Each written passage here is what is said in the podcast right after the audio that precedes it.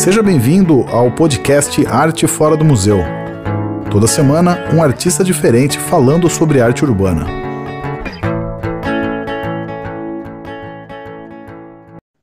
Beleza, cara? Tudo bem? Tranquilo. Tudo jóia. Prazer aí, a gente nunca se conheceu pessoalmente em tempos de corona. Virou prazer virtual aqui. Estender as mãos aqui. Sensacional. Tá tudo bem, cara, com você? Tranquilo. É, deixa eu te apresentar aqui rapidamente, a gente fez um perfilzinho seu. Se eu, se eu falar qualquer besteira aqui, você pode me corrigir, tá? Fica à vontade. É, mas Celso Mendonça Gitaí nasceu em 68 e foi um dos precursores do grafite no Brasil, especializado na técnica de stencil, usa elementos da cultura pop e do consumo para criar obras de crítica social em espaços urbanos. No final dos anos 80 começa o grafite e nesse período mantém relação com outras manifestações artísticas da cidade, como a música ligada ao movimento punk que permeia a cena underground da capital. Em 90 vai para o Stencil e nasce o TV Nauta, um astronauta com capacete de televisão que vocês devem ter visto por São Paulo, está bem espalhado por aí, de forma irônica e bem-humorada. Critica a obsessão humana pela tecnologia, é também autor do livro O que é grafite da coleção Primeiros Passos. Tudo correto até aí ou não? Tranquilo, tudo certo, tudo bem, isso mesmo. Muito bem. Celso, cara. Brincadeira que inicialmente começou com uma brincadeira e depois foi se tornando sério. E cá estamos nós. Pois é, né? Quanto, quantos anos já de, de, de arte, Celso? Não, né? Algumas horas de voo, né? Mas impressão que dá é que todo dia é, é um momento novo de se aprender, né? Por dentro a gente continua sempre o mesmo, sempre jovem. Isso é importante, isso é importante. É, cara, nossa conversa ela não tem uma ordem cronológica, não. Eu, eu, obviamente eu vou te perguntar do, dos primórdios, mas eu vou te perguntar também do hoje e eu vou te perguntar também do amanhã. É, mas eu queria, você falou, você acabou de falar agora, né, que a gente é, continua sempre, sempre tem o, o que aprender e eu queria que você falasse justamente o que você tem aprendido nesses últimos meses aí, nesses meses de pandemia, todo mundo está meio que se reinventando, né? Todo mundo teve que dar seus jeitos aí de se virar realmente para sobreviver, né? Antes de mais nada. Mas quem trabalha com arte acaba tendo que buscar inspirações e meios de se expressar também que às vezes são não são os óbvios, né? Às vezes tem que mudar totalmente o cenário, né? Você, enfim, é, trabalhando com arte urbana, né? Que você precisa da rua para para ser o seu, enfim, o seu, o seu cavalete ali para expor a sua arte. A partir do momento que você tem um lockdown, por mais que o lockdown no Brasil não foi aquele lockdown, né? Mas é, a partir desse momento, eu queria que você falasse um pouco como foi para você, é, como tem sido, na verdade, esses meses aí, se, como você utilizou esse tempo aí é, criativamente. Ah, na realidade, como eu já venho há muito tempo pintando e fazendo, participando dos eventos e tudo envolvido com, com a cena, é, eu já tenho aí uma, certa, uma certa caminhada, né? Então não tem tanta necessidade de ficar marcando território o tempo todo. Mas, como qualquer um outro artista, a gente sofreu também os efeitos, né? Agora, por outro lado, uma oportunidade muito rica de, de aquietar um pouco mais, de estar consigo próprio. Isso é vista é positivo eu digo nesse momento, sabe? Porque tínhamos todos assim, um ritmo muito frenético e muito dando atenção aos likes e quem mais aparece, essa coisa toda. E a impressão que se tem é que o mundo interior das pessoas estava meio assim desalinhado com a realidade, né? Então, um momento de, de quietude, de se parar um pouco, sempre é bom, né? Então, eu como já venho meditando muitos anos, tenho essa prática, né? Esse costume de, de um profundo reconhecimento, de perceber o quão é bom a gente dar um tempo com a mente, sabe? Deixar a mente silenciosa, porque isso é super, assim, saudável, né? Pro, pro funcionamento mesmo do, do, do nosso próprio corpo, para que a gente possa estar mais presente no nosso dia a dia, né? Então eu venho fazendo isso, eu venho trabalhando, procurando estar ativo, uhum. desenvolvendo os projetos, tantos de, de pintura como de literatura, escrevendo. Tem uma produção com poesia também, eu venho fazendo. E tem alguns projetos novos também, que são também incipientes ainda. eu prefiro não falar ainda, mas para logo mais vamos ter algumas novidades nessa área literária, né? Que é uma área assim que me interessa muito. E, e venho fazendo isso, e venho assim postando coisas na internet, de vez em quando vendo um trabalho pela internet. E tem os projetos, né, que a gente vem desenvolvendo naturalmente. Tem os amigos que estão em volta, a gente não pode deixar de lembrá-los. A brodagem, né, que no final das contas é uma grande corrente que, que acaba um indicando trabalho para o outro e passando e tudo. E, enfim, estamos aí entre os mortos e feridos, estamos sobrevivendo. Todos nós. Mas, cara, é, é, agora que eu estou começando de verdade, obrigado por ter, enfim, aceito o, o, convite aí. A gente é muito fã do seu trabalho faz um tempo já. É, Poxa, enfim. Eu agradeço. Tem um espaço para a gente poder aparecer, para as pessoas verem, né? O que a gente está fazendo, como a gente está pensando no momento. Muito obrigado é, também.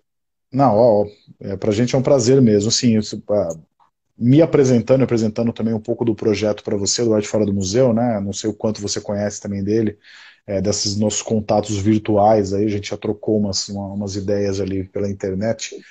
É, mas o Arte Fora do Museu faz uns 10 anos, mais ou menos, que a gente começou a fazer esse mapeamento de arte urbana. E assim, quando se fala de arte urbana, normalmente o pessoal pensa só no grafite, né? E a gente começou a dar uma ampliada para escultura, é, inclusive murais antigos, então tem umas coisas do. Saúde. É, tem, uns murais, tem uns murais antigos aqui em São Paulo, por exemplo, do Di Cavalcante, Portinari, então tem, tem um trabalho de artes plásticas também bem relevante na cidade, né? A gente acabou ampliando, inclusive com arquitetura, né? Então, é, a nossa ideia era, realmente era valorizar a arte que existe fora dos museus, né? O nome do nosso projeto é ele é meio autoexplicativo, mas a ideia nossa é essa, tipo, existe arte fora do museu e você não precisa pagar um, um ticket, uma entrada para um museu para apreciar, né? Então, e, e, você é um do, enfim, é um dos expoentes do é, desse gênero no Brasil, né? Na verdade, assim, e eu acho que você, agora voltando, né? Eu falei que não ia ser cronológico, mas agora vou ter que vou ser obrigado a, a fazer esse papo lá para trás. Assim, eu queria que você começasse a contar é, um pouco como que. Eu acho que você, se não for o precursor, você é um dos precursores da técnica do stencil no Brasil, né? Queria que você contasse um pouco como que você teve contato com, com essa técnica. Tinha várias pessoas que já faziam e tudo. Na verdade, a minha relação com arte vem desde sempre, desde criança, né? Vem de família de artistas. Então, eu sempre tive essa, essa relação mais íntima, né, mais estreita com a, com a linguagem visual, né, tanto do ponto de vista dos livros, sempre os quadrinhos, sempre a imagem teve muito presente, né, na minha trajetória. E eu lembro que as pichações, é, no final dos anos 70, começo dos anos 80, sempre me intrigaram muito. Eram as pichações muito diferentes das que existem hoje. E tinha uma frase muito enigmática que era o segredo do rabo da lagartixa amarela. É uma frase anônima. E eu via isso perto de onde eu morava, muito grande, no muro, escrito muito grande. E eu ficava imaginando como que a pessoa conseguiu escrever aquilo sem que ninguém a visse. E eu queria dizer aquilo, né? E aí eu fiquei com isso depois de muito tempo que eu, eu fui entender que o segredo do rabo é porque ele nasce outro, né? Quando ele corta, ele se repõe. Né? Então, essa, essa questão da regeneração, tudo isso é super é bem interessante. Assim. Então, esse universo externo sempre me, me seduziu né, de maneira muito, muito forte. E a gente não pode negar também né, que com a virada do milênio, com a globalização, é, sempre vem com algumas mudanças. Né? Todo século, quando vira, traz em si profundas mudanças. Então a gente está começando a perceber, a colocar a cabeça para fora e ver que tem muito aí para a gente explorar, né? As pessoas acham que tudo já foi feito em termos de arte. Eu costumo dizer que, poxa, a, a brincadeira está tá apenas começando. Tem muita coisa acontecendo. Isso no mundo todo, né? Essa coisa do, da arte para todos, uma arte mais. É, é, como é que fala?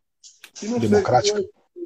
mais popular, exatamente, mais democrática, é, sempre me interessou bastante. por isso meu interesse no movimento punk, né? Aquela coisa de faça você mesmo, sabe? Não ficar dependendo de, de, de ficar só na posição passiva de, de espectador e poder botar a mão na massa também.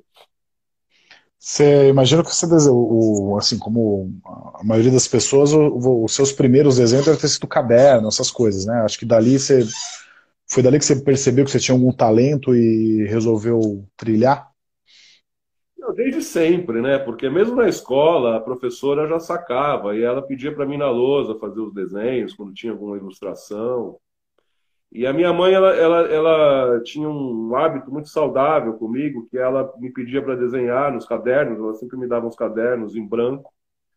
E na medida que eu ia desenhando, ela ficava observando. Quando eu terminava, ela pedia para mim dizer o que era, e, enfim, dizer o que, que aquilo. Ela escrevia atrás o, o que eu quis dizer e a data do desenho. Então, é, quando adolescente, eu fui, sempre tive esse material, né, de estar vendo isso, vendo como eu pensava quando criança. E é muito interessante, porque desde sempre eu já usava números invertidos, já fazia máscaras muito coloridas. A questão da profundidade, isso a minha mãe sempre me chamou muito atenção. Com quatro anos eu já fazia perspectiva. Então, eu sempre tive muita liberdade, assim, sempre foi muito confortável para mim traduzir a imagem, sabe? Trabalhar com a imagem, né? Então, quando chegou a época de estudar, eu não tive dúvida. Eu fiquei entre música, é, eu, eu, eu, a princípio eu achei que fosse ser profissional, né? Ser um guitarrista profissional, mas depois eu acabei optando pela imagem mesmo, que é um, um lugar onde eu transito com maior conforto, sabe? Agora, é, no início, proibido, né? Não tinha tanta gente pintando na cidade, era um outro cenário, era muito diferente do, do que a gente está vendo hoje. Então, tudo que você fazia tinha muita relevância, todo mundo estava muito atento. Mas antes de mim, existiam artistas assim, sensacionais que estavam pintando, né? Eu peguei aquela, aquele, aquela transição do, do final dos anos 70 para o começo dos 80, não sei se você chegou a, a, ver isso. Tinha uns shows na Estação São Bento, que eram shows de rock que tinha. Ali tinha uns punks que ficavam ali, tinha uns hips. E ali eu, nossa, eu achava muito legal. E aí eu comecei a observar os punks e tudo a me envolver com o movimento punk. E aí a primeira a parte da década de 80 eu passei todo envolvido com isso. Na segunda metade eu fui começar a estudar mais. Aí fui estudar música, fui estudar harmonia, teoria, harmonia. É, depois entrei na, na Belas Artes e aí fui começando a ter contato né, com, os, com os artistas de várias, várias linguagens diferentes. Tinha pintor, tinha escultor, tinha a galera da música também, tinha as pessoas que estavam grafitando. E a praticidade do, do, do, do, do trabalho feito com spray me chamou muito a atenção. Hum. Porque realmente é muito prático, né? Você não precisa ficar lavando o pincel, o spray acabou, você joga fora, pega outro. Enfim, a, a velocidade também é, é incrível, né? A, a, agilidade com que o trabalho acontece, né? Na rua, principalmente, né? Então eu comecei assim, isso me conduziu. E depois já fui logo junto com, com essa produção inicial, já fui logo também fazendo oficinas e compartilhando tudo que eu vinha descobrindo, compartilhando. Eu cheguei a fazer entrevistas com os artistas mais velhos, né? Já estavam na cena, já viviam de arte e tudo. E gravei isso em vídeo, fiz documentários com a Secretaria de Educação. Então me deu um contato muito estreito com essa geração que iniciou, né? E, e aí eu venho fazendo, venho pesquisando. Então sempre me interessou ir para além do, do, da imagem, para além do grafite propriamente dito, o processo criativo que está por trás, né, o, o, conceito, né? Isso sempre me interessou muito. Você falou que você estava bem envolvido com o movimento punk. É, você chegou a fazer flyer, é, é, zine, essas coisas dentro do movimento também? Ah, eu, assim, tinha as pessoas que faziam, né? A gente fazia os shows, mas muito underground, tudo com xerox mesmo, fazia colagem, punha ali, xerocava, fechava as folhas de sulfite, fechava e distribuía é, para as próprias pessoas que a gente via na rua, né? As viagens que a gente fazia para tocar, por exemplo, era tudo muito sem conversar direito, a gente não sabia nem onde ia ficar. é, e acaba, acabava ficando na casa de outros punks, né? E sempre ganhando muito pouco, enfim. Mas a emoção era no alto, né? Porque tudo muito emocionante. É, essa, essa sensação, sabe, de, de a arte, tem um trabalho sabe, que tem, essa sensação de novo, de você ter a, aquela sensação de, de olhar de primeira vez, aquela emoção de realização, o aplauso interno depois de, de, fazer, de executar a obra. Isso tudo é uma coisa que fica no sangue, você fica meio viciado, né? É como não tem como parar de fazer porque não tem outra coisa que vai dar o mesmo prazer, sabe? Você lembra a primeira vez que você, enfim, você, você saiu do papel e foi para a parede assim? Você lembra a primeira vez que você fez isso? Ah, olha, eu pintava andando na rua com os punks, a gente andava com os canetões, né? Que é uma caneta piloto. Hoje em dia tem caneta própria para street art. Na época eram os pilotos mesmo. Então era ali escrevendo os nomes das bandas, o A de Anarquia, e sempre naquelas paredes. Quanto mais lisinha a parede, melhor. Principalmente os, os como é que chama? Os mármores. Os mármores é a coisa mais gostosa do mundo de, pintar por cima é mármore. Eu um canetão prateado em cima do mármore preto, é um tesão. Assim. É muito incrível. Então, nessa época, mas depois eu, eu comecei a fazer um desenho, que era uma torneira com uma bola saindo dentro da torneira, sabe? Assim, preto e branco. E a bola eu fazia os tons primários, assim, o vermelho, o amarelo e o azul. E ali eu fazia os banheiros. Em todo lugar que eu ia, parava para tomar cerveja. Quando ia no banheiro, pintava naquela caixa de descarga branquinha. Eu, aquele suporte é maravilhoso, porque quando você está urinando, é para lá que você olha, né?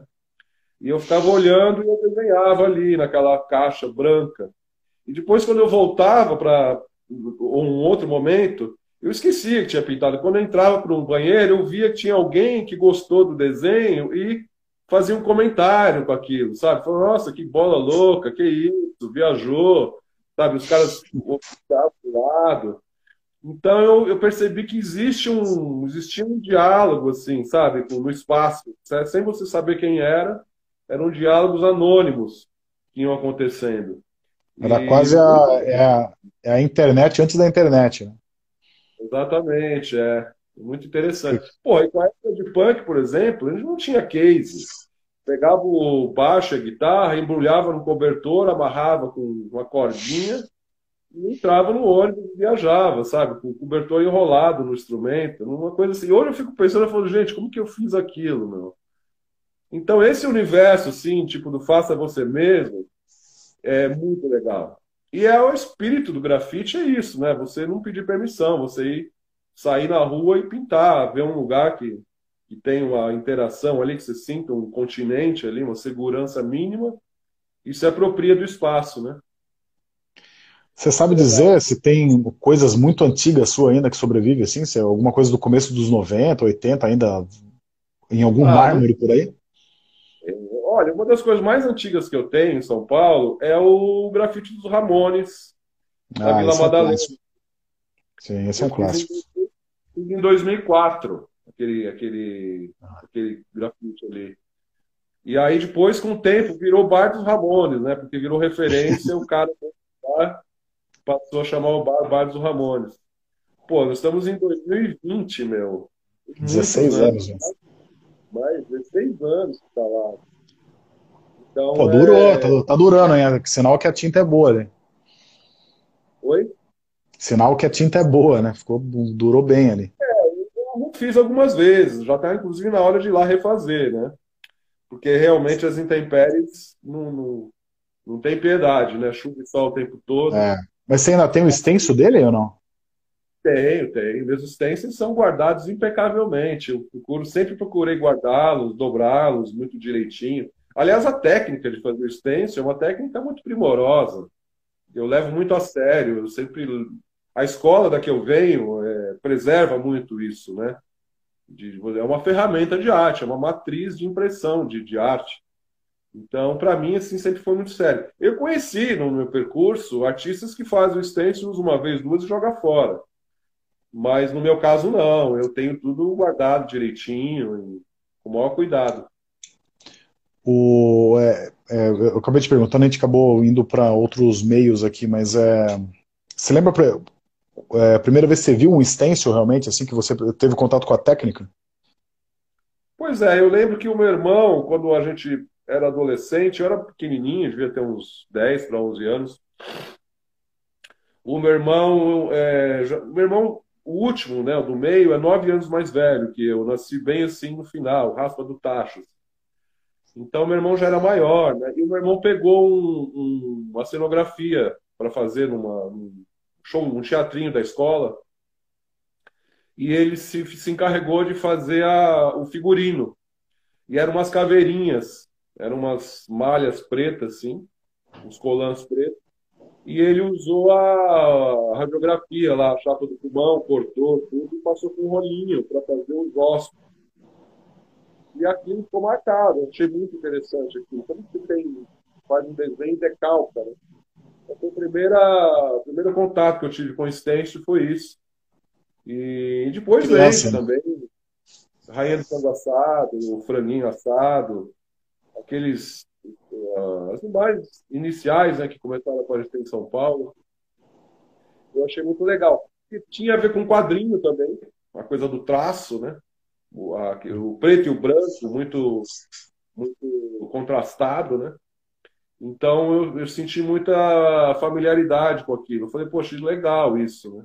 Dá para fazer com calma em casa e o desenho ficou, pode ser um desenho extremamente detalhado e na hora de aplicar ele é muito rápido. Você vem com o spray, passa e pronto. Não precisa ficar ali alisando, fazendo sombrinha, tudo. Então era mais fácil né, de, de, de, não ser pego, né, de você fazer um, um, trabalho um pouco mais complexo e não ser pego. Porque sempre o problema foi esse, de ser pego, né, de tomar tintas. E a gente sabe que a polícia, na maioria das vezes, não tem aquele preparo né, de um país do primeiro mundo. Né? Então acaba esculachando tudo. Então o stencil realmente é uma mão na roda para isso. Você já, foi, você já foi muito vítima já de enquadro? Olha, eu na verdade eu sempre tive muita sorte. Eu costumo dizer que meu anjo da guarda é poderoso. É, sempre quando estou saindo, a polícia está chegando.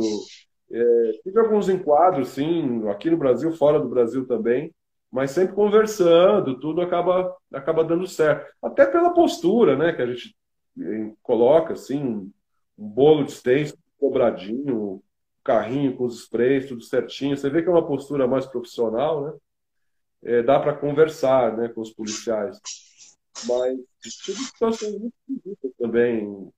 Teve um cara uma vez que também, pintando de madrugada, o cara subiu na calçada e com um revólver na mão. E depois a gente foi ver, ele não era polícia, não era nada, ele quis fazer um show ali. E o dono da casa também saiu armado, foi um negócio meio esquisito. Assim. Mas foi uma única vez que eu tive um, uma, um momento mais tenso, sabe? E depois aí eu comecei a pintar de dia também. Eu deixei de pintar no escuro, deixei de pintar de noite. A gente fala que à noite todos os gatos são pardos, né? Então, quando a gente entende que você não está fazendo nada errado, muito pelo contrário, você está humanizando o espaço, eu assumi a postura e comecei a fazer durante o dia mesmo. E acaba dando certo, né? Porque uma vez eu pintando no bexiga ali, eu estava com o carro parado, desci, comecei a pintar, e aí veio um cara e falou: Olha, a dona da casa está chegando, fique esperto. E aí eu olhei, ela vinha vindo embaixo, era uma rampa assim. Aí eu corri, tudo guardei, pus no carro. Quando eu estava saindo do lugar, eu, ela foi chegando e ela falou: Nossa, mas que bonito que tá ficando, por que, que eles não, não, não terminaram? E aí eu fiquei meio frustrado, porque eu falei, porra, bicho. Agora que eu guardei tudo. Né? Não tem mais aquilo. E aí eu percebi que, poxa, pode ser legal também, né? Não é uma coisa tão assim do outro mundo, que é tinta, né? Vamos combinar, né? A gente não está derrubando a parede, nada ofensivo. Claro. É tinta. Ah, e outra é coisa, né? Você tá, você tá. Às vezes é isso que eu, como você falou, né? Você está melhorando, às vezes, uma paisagem ali. A essa tiazinha que, te, que agradeceu aí, provavelmente, ou várias outras tiazinhas gostariam de, de ter esse, né, é. né? Fora que tinha, quando eu comecei, tinha umas imagens meio trash, né? Tinha um bebê na brasa, quem mais antigos aí, acho que sabe, quem estiver vendo, lembra dessa época. era um bebê no espeto, sabe? Girando assim com fogo embaixo. Era uma imagem meio chocante. E eu acabei, foi uma, uma imagem anônima, assim, a gente acabou que não descobriu quem fazia aquilo. Bebê na sumiu também, nunca mais. Você descobriu você, você, o, a, a pichação do, da lagartixa, você descobriu quem era no final das contas ou nunca descobriu? Também não. Ah, tinham várias outras que depois soube quem era, né? Mas essa da, da lagartixa não, não fiquei sabendo. Cara, e o, deixa eu te perguntar, eu acho que o seu personagem mais icônico para mim é o TV Nauta aí, né? Eu acho que ele tem uma imagem muito, muito legal. É, ah, o TV muito... É uma imagem que continua atual, né? Quem que imaginar que a gente ia ver essa manipulação toda da mídia, né? As pessoas é, se informando de maneira hiper, mega cega, né? Pela mídia, através da mídia. Então, o que a mídia fala, todo mundo é, reverencia e acredita piamente. Então, o terminal é meio que isso, né? A cabeça plasmada no corpo mesmo, a pessoa e a mídia um, um, uma figura só, né? É uma crítica de, de comportamento, né? Que é um comportamento totalmente zumbi, né? Que flerta aí com, com o zumbinato. é, quando você cria esse personagem, óbvio, ele, vem, é, ele carrega muita crítica, né? Principalmente o TV Nauta, você tá, acaba meio que explicando aqui. Eu imagino que talvez você crie até uma história por trás desses personagens. Você já chegou a pensar em fazer um, uma história em quadrinho que é, é uma influência sua? Tipo, passar isso, realmente registrar isso como um. É, enfim, como uma história gráfica, realmente? Ah, eu acho que vai chegar o momento que isso vai acontecer, com certeza. Eu tenho pensado muito agora em fazê-lo 3D, né? Imprimir com a, uhum. com a impressora 3D, fazer os toys, né? Isso é demais, né? seria muito legal. Mas são desdobramentos, e inclusive eu estou aberto a parcerias aí, quem estiver vendo, quiser conversar para a gente fazer uma parceria, estamos abertos. Inclusive, Acho... tem vários projetos acontecendo, não sei se, se você acompanhou recentemente, a ideia do Instituto Mata Fria também, que é o nosso último projeto. É, eu vi que você postou bastante. Se quisesse, se você pudesse explicar um pouco, cara, para a gente, para quem está é, vendo agora, que não conhece. O Instituto Mata Fria é uma base que eu tenho aqui na região próxima à cidade de Mariporã, né? É uma cidade com bastante é, mata nativa, mata atlântica.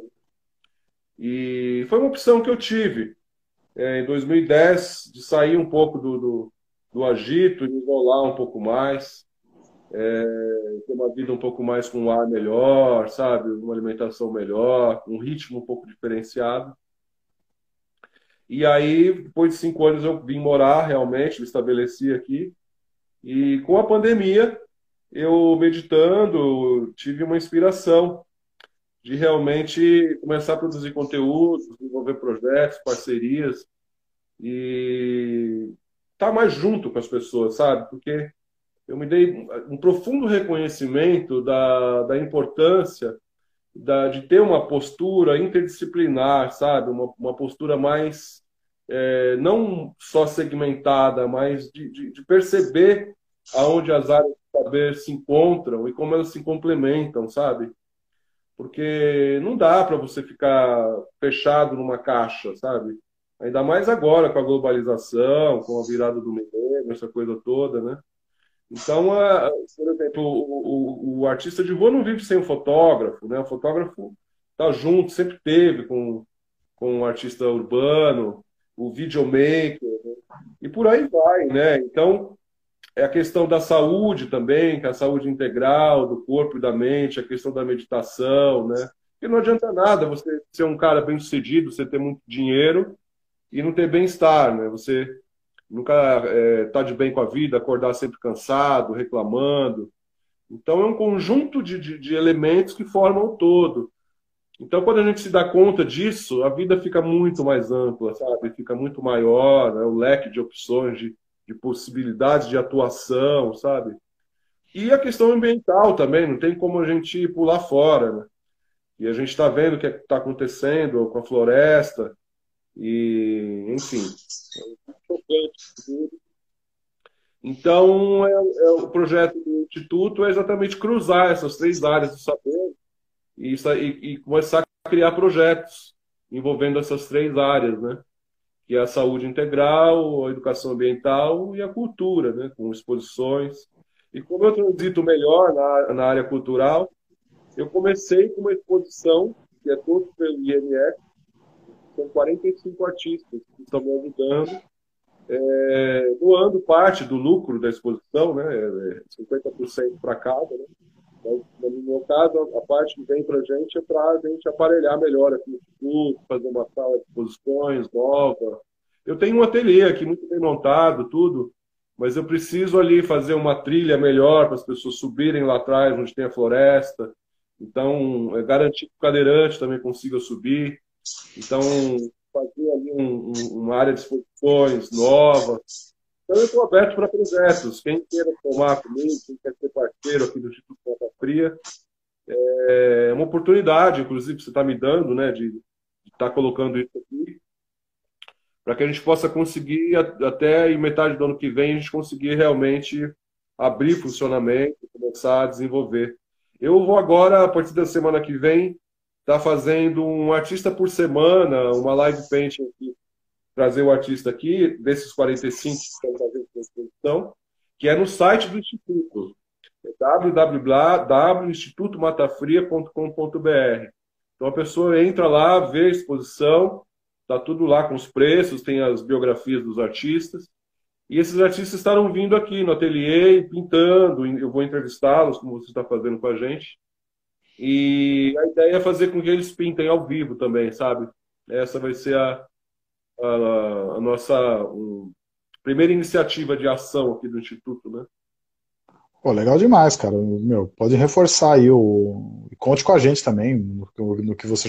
A gente tem um, é um braço digital, né? Mas é, no que a gente puder é, de, é, ajudar, a gente pode ajudar com certeza. Acho que inicia, iniciativas assim é, são muito bem-vindas, acho que faz falta realmente, e são pilares aí que são bem importantes, né? Eu acho que, principalmente, vamos falar de arte, né? Que é o, é o tema que nos une enquanto projeto aqui, mas é a arte, eu, eu, eu, sinto isso, pelo menos durante a pandemia, teve uma, uma valorização do artista. Assim. Muitas pessoas acabaram prestando mais atenção na arte, nem que seja para o cara que do filme do Netflix. Sabe? Então as pessoas falam assim, puta, realmente sem a arte seria bem difícil lidar com isso, né? Então acho que é super importante o seu trabalho e conte com a gente mesmo, de verdade. Ah, que legal, porque, poxa, a arte é um bálsamo mesmo, sem ser piegas, né? Tá aí nessa frase chavão, né? Mas é emoção, né, bicho? Não tem como escapar. Em todos os tipos de linguagem, cinema também. Imagina a gente sem o cinema, sem a literatura, né? Então, aquele momento de emoção, que você está ali realmente sendo você mesmo, as pessoas falam, poxa, mas por que, que vale tanto? Por que, que as crianças gostam tanto? Que é o momento mágico que você está inserido na sua própria vida. Você está realmente ancorado no aqui e agora. Então, quando você está colorindo, você está pintando, ele percebe mesmo que tem uma energia diferenciada em volta, né? Quando está realmente no momento de criação. E essa coisa do instituto é realmente estar tá junto com os artistas, porque eu percebi também isso, né? Eu acho que não estou inventando a roda, vários outros artistas passam isso e percebem. Você é um também que, que sacou, e o projeto também passa muito por aí, né? Que é dar visibilidade para os colegas também, sabe? É, mostrar o que tem de bom, mostrar a diversidade, não ficar só o meu, meu, meu, entendeu? Meu trabalho, eu, artista, eu, sabe? Então, o meu, tudo bem, o meu ganha-pão, meu peixe, eu tenho que vender meu peixe.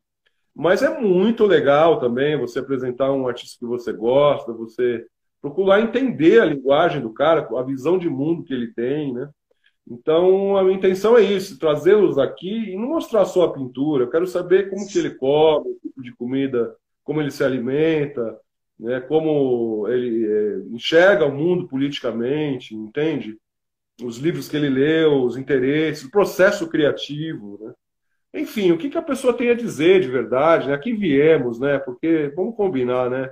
Ficar muito superstar só no ego, assim, se auto é, é, promovendo o tempo todo, é uma coisa que ficou meio no século passado. A gente já está meio que mudando esse paradigma, sabe? Eu acho que a gente tem que estar realmente juntos mesmo e vivenciando o amor de uma maneira mais integral, sem interesse, sem apego, sem falsidade, sabe? Eu acho que todo mundo só tem a ganhar com isso, sabe? Então eu ainda percebo, muita gente, você vai conversar, se, se aproxima das pessoas para conversar, principalmente com as mulheres, as mulheres têm muito receio dos homens, né? Elas não respondem direito, elas acham que você quer alguma coisa, sabe? Então fica aquela coisa, ai, não posso falar com o homem, enfim. Então são coisas que estão caindo, tem, é o amor, o interesse humano, sabe? Não tem, a gente não quer sequestrar ninguém, a gente não quer conta bancária de ninguém. Então são coisas tão simples, né? Que realmente foi ficando distante da vida das pessoas, sabe? Nessa coisa do capitalismo exacerbado, tudo você tem que ser o melhor, tudo você tem que ser o maior, senão você não consegue, né? Então você tem que bater metas e metas e metas. E a vida não é isso, né, gente? Vamos combinar, né? É muito mais simples. Né? Você acha que a internet ajuda nessa é, conexão agora aí, é, nessa integração? Eu acho que total, daqui para frente vai ser mais assim. Eu não acho que o ano que vem vai voltar ao normal. Eu acho que vamos ter aí novas ondas. Então as pessoas já têm que estar se acostumando, sabe? De preferência começar a produzir seu próprio alimento, buscar assim uma independência, sabe? De não ficar tão apegado, não depender tanto. E ainda que a gente tenha internet, porque imagina se chegar um momento que nem energia elétrica a gente possa ter, né? Isso pensando aí no, no pior do cenário, sabe? Que não é impossível, né? Mas enfim, enquanto tem, a gente está aí, né?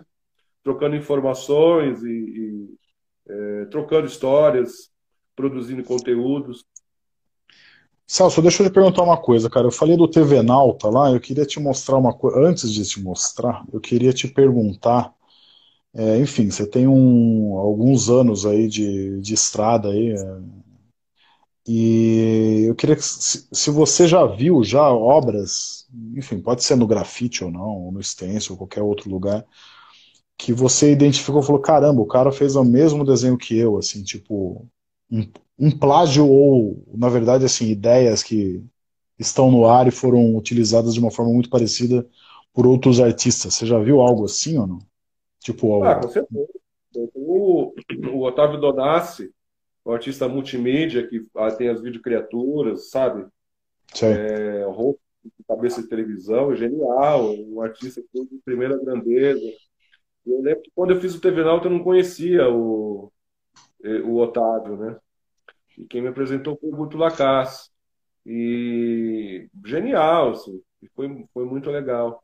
Então tem ele que faz o TV Nauta, né? Só que é tridimensional, ele é performático, sabe?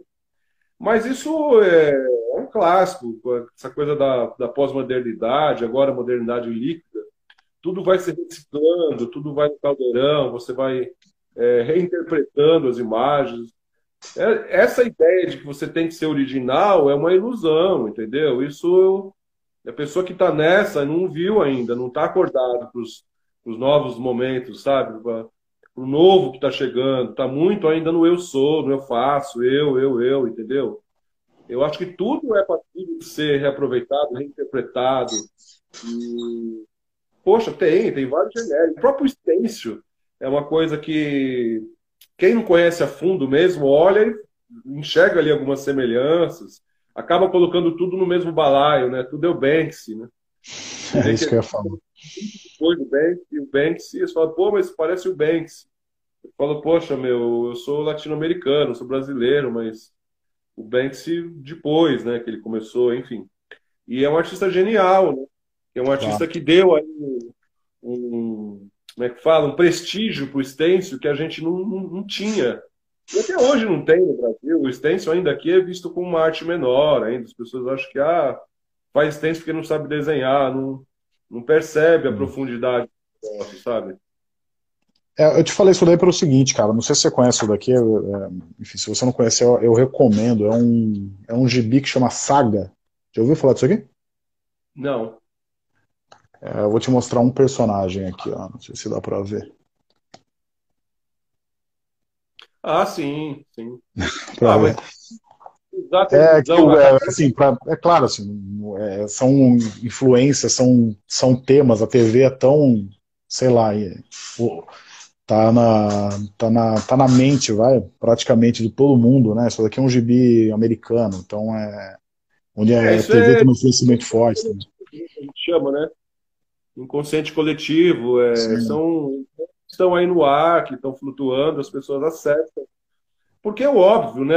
Na verdade, uma das funções que o artista tem é isso, é de cercar o indizível, de traduzir o óbvio que as pessoas não estão vendo. Então, você conseguir realmente ligar os pontos, é, sabe? É o papel, o papel da arte muito é esse, né? Fazer essa... Traduzir o que está nas entrelinhas, que as pessoas não estão tá engasgadas, a pessoa não... E depois ele fala, pô, como é que eu não pensei nisso antes?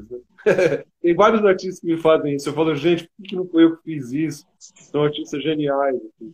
É aquela velha então, história. Né? Assim, ah, meu filho faria isso daí. Eu falo, mas ele não fez. Né? tipo, ele não fez antes é. disso, né? Essa, Sim, essa da, da, da, da, televisão é um clássico. Isso em várias partes do mundo as pessoas fazem. Na Austrália, eu fui na Austrália e vi um artista que fazia isso. E eu achei muito legal, porque, pô, tá ali, né? Pô, a TV, você tá em contato o tempo todo com ela, e, e quase que mistura no corpo, né? O carro também tem uma relação de um carro com o corpo humano. Sim, sim, sim. sim. Enfim. Tem até estudos isso, tem até um livro, né? Que o cara estabelece as relações né, dos, dos objetos com, com o nosso corpo. Né? É, você, tinha, você, tinha, você, tinha, falado que você guarda seus extensos, tudo bem organizado. A gente, é, em 2013, a gente convidou o Nick Walker. Você deve conhecer o Nick Walker, que é um. Ele é do. Ele é, ele é da cidade do Banksy, né? Ele é Dizem até que ele, é influ... ele foi influência para o Banks. Algumas pessoas falam que ele é o Banks e tal, mas enfim, não é. Mas ele veio para. A gente trouxe ele para São Paulo tal. E eu lembro que a gente foi acompanhar. Ele fez uns quatro, uns quatro trabalhos aqui em São Paulo. Desses, cara, todos já foram apagados. Assim, acho que tem um que é no tendão da Lapa, que é, é uma parte interna, que talvez ainda esteja lá. Não tenho nem certeza, mas eu lembro que era uma parede meio porosa. Eu olhei e falei, puta, mas isso aqui não vai durar, não. Mas enfim, mas eu lembro que ele, num, num trabalho que ele fez aqui, era na, perto da meu, eu moro na Barra Funda, ele fez na, no viaduto da, da Pacaembu, e ele tinha um, era um, ele trouxe também uma mala gigante e tal, e desdobrou o, o, a moldura ali para ele fazer o trabalho dele, e depois, cara, ele rasgou assim, ó, eu falei, cara, por que, que você fez isso? Se fosse assim, cara, eu não, eu, não, eu fiz um, acabou. É, tem alguns que eu faço durante um tempo, depois acaba. Então ele, tipo, ele tinha uma duração para ele, tipo, essa, essa obra vai estar tá em 10 lugares e, e, aí já era. Assim. É, no seu caso, você não tem muito isso, né? Você, pode, você replica até realmente dar o tempo delas. Ah, é a viagem do cara, essa, né? A proposta, o conceito da obra dele é isso, é a coisa do efêmero, né? Não sei, talvez até seja para que valorize mais as imagens, enfim. Eu não tenho muito essa questão, sabe, de estar preocupado se vai valorizar ou não. É um processo que eu faço, que eu sigo a risca, né? Que é de ter tudo, e eu gosto de depois compor com eles, né? Eu tenho vários elementos que eu vou fazendo colagens, eu tenho o meu repertório de imagens que eu vou utilizando. Eu acho isso um tesão, entendeu? Eu não sei como as pessoas não, não, não percebem isso, né? Com, o quão é rico um stencil. Porque o stencil também, você fala, pô, mas é fácil, você vai lá, projeta. Hoje em dia você até manda cortar, né? Você põe lá o computador, a impressora já corta, vem tudo picotado, faz um, não tem mais o trampo. Mas eu fui passando por todas as etapas, eu fui fazendo esses anos todos, a gente vai desenvolvendo uma, um olhar para o stencil muito apurado, assim, né? De você é uma ferramenta fantástica, sabe? porque tem a dobra certa para você dobrar, porque o meu projeto é o seguinte, ele tem que dobrar de maneira que ele caiba embaixo do braço. E se você tiver que pegar um ônibus, você não, não se tiver carro, tem que botar no ônibus, então você tem que conseguir carregar o stencil. Então, por mais que ele seja grande, eu faço as dobras para conseguir dobrar e ficar embaixo do braço. Então, a dobra não pode ser num lugar que tenha detalhe, entendeu? Se dobrar no meio do olho, por exemplo, cai a bolinha do olho. Certo todo um arranjo, um projeto ali para você fazer o negócio. Que eu é tenho quase um, quase um origami que você faz. É, sabe, é demais. O stencil todo com grampo, por exemplo, milhares de grampos no stencil todo. E o grampo você põe um por um. Não dá para você fazer colocar 100 grampos de uma vez, senão ela quebra tudo. É uma técnica de chinês, meu. Então você vai fazendo. Mas, meu, depois você tem o stencil. Eu ainda quero fazer o livro negro do stencil, sabe? Um livro com os melhores stencils, assim. E eu ainda sou dos que menos capricho. Tem outros artistas colegas que fazem stencils primorosos, assim. Você tem o Júlio Barreto, por exemplo, que todo com grampo, que faz Eduardo Castro, o Jorge Tavares, o próprio Oséias Duarte, o Ozzy, né? Uhum. São stencils muito legais, meu, que é... Não precisa nem da obra, o próprio stencil já é a obra. Então eu não sei como a pessoa tem coragem de destruir aquilo. A não ser que fez o stencil sim. Porque você vê o Banksy mesmo, não é um stencil muito arrojado, é um stencil simplificado. Ele põe ponte ali. Não é tanto o stencil que interessa, é mais a ideia, né? Do, claro, do a mensagem. A mensagem. Não, não é o meio, é a mensagem. O conceito que está por trás, não é tanto a obra em si, sabe? Mas o ponto de vista técnico não é muito arrojado o stencil dele. Então, eu, eu vou, vou, mostrar, posso mostrar um aqui para você ter Claro, ideia? fica à vontade, pega aí. Para quem estiver vendo quiser mandar pergunta, escrevam aí que temos mais uns 12 minutos acabando já. O tempo correu aqui hoje. Olha isso aqui, por exemplo. Ah, que animal. Tá vendo? Sim. Ele é todo feito com grampo, tá vendo? Vou botar mais pertinho para vocês verem os grampos. Dá ah, pra ver? Dá pra ver, dá pra ver. Mas, cara, isso daí é, é um detalhe. Cara, é praticamente a obra em si, né? É, e olha a dobra dele que eu falo, olha a dobra. Tá vendo? Sim. Ele dobra e fica perfeito. E ele tem ainda a continuação, tem o rabo ainda, tem a parte do rabo. Então, meu amigo, é, eu, não, eu não destruo. não destruo. Não tem essa de, ah, que são só 10. Não, não, não, não. Tudo não, bem. Vai ficar comigo. Qual o mais Legal. velho que você tem aí guardado? Puxa, eu não sei, meu, eu perdi a conta. Preciso fazer um inventário mesmo, sabe? Cada... Eu, eu, vou, eu vou desenvolver esse projeto do livro, eu vou, ser, vou me obrigar a fazer isso, sabe? A fazer realmente um inventário, catalogar tudo direitinho e chegar, né? Tem vários tamanhos, tem estente gigante, tem estente pequeno, tem vários Sim. tipos, técnicas, né? O que eu ia te falar também, cara, enfim, a Tainá que tá com a gente aí também, ela deve ter entrado em contato contigo aí, mas se você quiser mandar mais coisas, assim, porque a gente, um pouco da ideia do Arte Fora do Museu é apresentar o artista. É, a gente se a gente falava que a gente era uma iniciativa de valorização da, na verdade a gente falava que era um mapa das artes de São Paulo, daí ficou muito grande, outras cidades, outros artistas, a gente falou hoje que é uma iniciativa de valorização da arte no espaço público, não só da arte, mas do artista também. Se quiser mandar pra gente depois, cara, tipo fotos que você tem de obras espalhadas por aí, não só São Paulo, mas pelo mundo inteiro, que é legal também, que vira um portfólio geográfico ali, que eu acho que dá um pouco a dimensão do alcance é, do seu trabalho, assim, pode ser bem bacana. Posso, com certeza. Inclusive, eu queria convidá-los para vir aqui também. Porra, Vocês vêm, por favor. Já, já tá aberto para visitas, a gente vai. Vem, quando estiver aberto, vem sim conhecer, pô. A gente conversar, ah, tomar um café, perto, de repente estabelecer parcerias. Não, com certeza. Eu tinha, te, é, eu tinha te falado uh, conversas que não deveriam ir para live, mas a gente fala aqui rapidinho. Eu tenho, tenho contato com você esses dias aí, porque a gente tem ideias realmente de fazer também. A gente já tem uns projetos já que a gente está desenhando e somos fãs seus, assim, e ser, sermos parceiros acho que seria um, um segundo passo aí que para a gente seria demais, assim. Tomara que dê certo. Tanto da nossa parte quanto da sua. Sensacional. Então, Celso, é... deixa eu te falar. Não, pode falar, pode falar. Não, não, fala, não, fala. Eu, eu, queria perguntar do tempo, se já gente tem tempo ainda. Era, era, era, exatamente, era, exatamente isso que eu ia falar. A gente tem nove minutos, porque o Instagram é chato e, e, de, e derruba a gente. Sábado. Oi? Sábado agora, meio-dia e meia, é, às 12h30, vai estar rolando uma aula minha de 17 minutos na plataforma, no site do, da Ação Educativa, da ONG Ação Educativa. É só subir na, na no site deles e às 12h30 vai estar rolando um vídeo meu com uma aula que eu falo sobre o stencil justamente com grampos. E é, eu acho que quem tiver interesse, quem gosta desse assunto e está aí começando a fazer, é um momento bacana para dar uma olhada. Então, no site da Ação Educativa, é, é agora sábado, dia 7.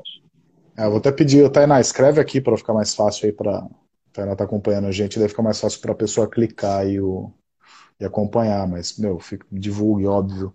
Cara, a gente tem oito minutos, eu vou meio que finalizando aqui, mas eu não queria, eu não poderia de, deixar de perguntar para você do livro O que é grafite.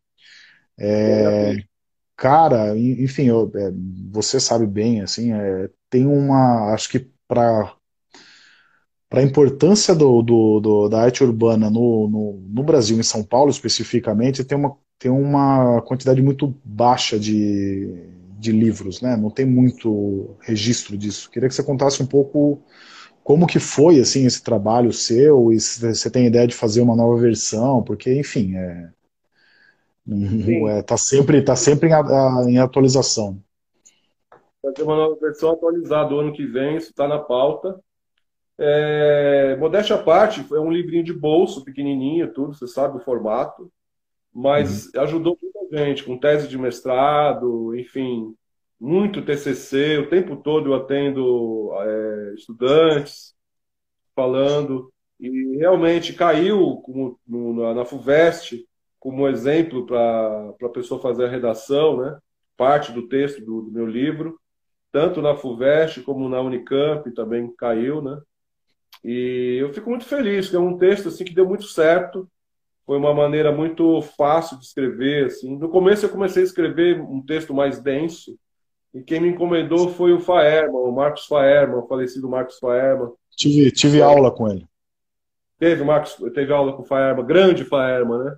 Ele participou na, na do Pasquim, era um, um dos colaboradores do Pasquim, e foi um cara que me deu muita força no começo, acreditou no meu trabalho, sabe? E ele me encomendou um texto para a revista do Patrimônio Histórico da Secretaria de Cultura. E aí eu levei um texto muito denso, assim, e ele falou, meu, para, isso aqui vai embora, cara. isso aqui é texto acadêmico, não quero. Faz um texto mais simples, né? Viaja, né? E aí me deu autorização. Falei, poxa, que legal que ele falou isso. Aí eu pirei, né? Eu cheguei em casa e soltei a caneta. Deu certo mesmo. Sai, mais, Porque... sai, mais, sai, melhor, né? Quando você quer escrever como você escreve. A pessoa entra mais no texto, sabe? O importante é isso, a comunicação é o que o outro entende, não é só o que a gente fala, né? A gente fica muito equivocado achando que a gente tem que falar coisas muito elaboradas e o outro não está entendendo nada, não adianta, né? Então, para a comunicação se estabelecer, tem que ser os dois, né? E deu muito certo esse, esse livro. Agora, o ano que vem, tem tá na pauta mesmo. A gente já andei conversando com a editora, é uma outra editora, né? Mas ainda tá, tá no forno, tá meio em, em, em segredo ainda. Mas está na pauta, assim, de fazer um livro atualizado, né? Mais Legal. atual. E conta com a gente para divulgação também, se quiser uma solução digital para isso, colocar o conteúdo de todos os artistas aí também. Enfim, a gente tem mais de 500 artistas mapeados, mas é, seria legal ter isso também. A gente pode fazer um roteirinho com essa galera. Pode ser bem bacana. Conta com a gente aí, meu. Só para finalizar, você viu a exposição nossa do, do Todos pelo IMF, né? Veja, eu vi pelo é... Instagram, vi pelo Instagram. É, não, está no site do Instituto tá no Mata Fria. Vou ver site do Instituto. Então tá lá, os amigos que queiram ver, divulgue, por favor. E são 45 artistas de primeira grandeza, assim. Claro que tem muito mais, não deu para colocar todos, né? É, alguns, inclusive, não puderam, porque não tem autorização das respectivas galerias que, que, que os representam. Uhum. Mas também super entendi, super de boa com todos, são todos amigos queridos. E, mas são 45 assim, the best, sabe? Tem muita gente legal e com os preços justos. E comprem, gente. As pessoas, se vocês que estão vendo, prestigiem a gente. E vocês vão estar ajudando o artista e vão estar ajudando também o Instituto Mata Fria a ficar de pé. Legal, Celso. Agora a gente tem quatro, menos de quatro minutos aqui. Eu vou realmente agradecer, vou reforçar aí o convite. Então, vamos lá. Lembrando, você tem uma, uma oficina de live, live painting. Não, live painting não. Oficina de. Ai, caramba, de stencil com, com grampos. Na que dia? É sábado, dia 7, às 12 horas e 30 minutos, no site da Ação Educativa. Beleza? E aí, lembrando também, para quem quiser conhecer o Instituto Mata Fria, institutomatafria.com.br, correto? Correto, correto. Tem lá à então- disposição 45 artistas de street art brasileira de ponta, assim. Só gente fina, gente boa. Então dê uma olhada, prestigiem o artista brasileiro. É isso aí. Cara, brigadão, prestigiem realmente, prestigiem também o Celso, porque a, a, a Letalismã escreveu aqui muito gostoso esse papo de vocês, a gente agradece aqui, na verdade, quem participou. A minha querida amiga, a, a Alessandra, é, instrutora de yoga, muito séria, tem um trabalho muito bonito, o trabalho dela. Possivelmente estará com a gente aqui também, de parceira, trabalhando com a gente. Beijo, Alessandra. Beijo do mundo. E eu não vejo a hora de. Você me convida aí quando tiver aberto de fato, a gente vai dar uma visita aí, nem que seja para tomar um café e falar de pro, pro, projetos meus, seus, projetos nossos aí. A gente vamos fazer, fazer umas coisas legais pela frente aí, cara. E de novo, parabéns pelo seu trabalho, é genial. Enfim, parabéns mesmo. Obrigado mesmo, obrigado aí pela oportunidade e aproveitar meus últimos minutos aí para também chamar todos os outros que estão vendo a gente, que queiram também desenvolver parcerias com a gente, estamos abertos para trocar ideias e informações e criar novas parcerias, enfim, estamos abertos a uh, novas parcerias, né? Então é isso, obrigado mais uma vez, agradeço a todos, beijo a todos que entraram, tiveram paciência de nos ouvir. e estamos aí, obrigado, viu? Obrigado certo. mesmo, querido. Valeu, Celso, vamos falando aí, cara. Abraço, obrigadão. Tchau, tchau. Tchau, tchau. Podcast Arte Fora do Museu é gravado todas as quartas-feiras, às 18 horas, no Instagram, arroba Arte Fora do Museu. Para mais informações sobre esse artista e outros artistas, visite arteforadomuseu.com.br.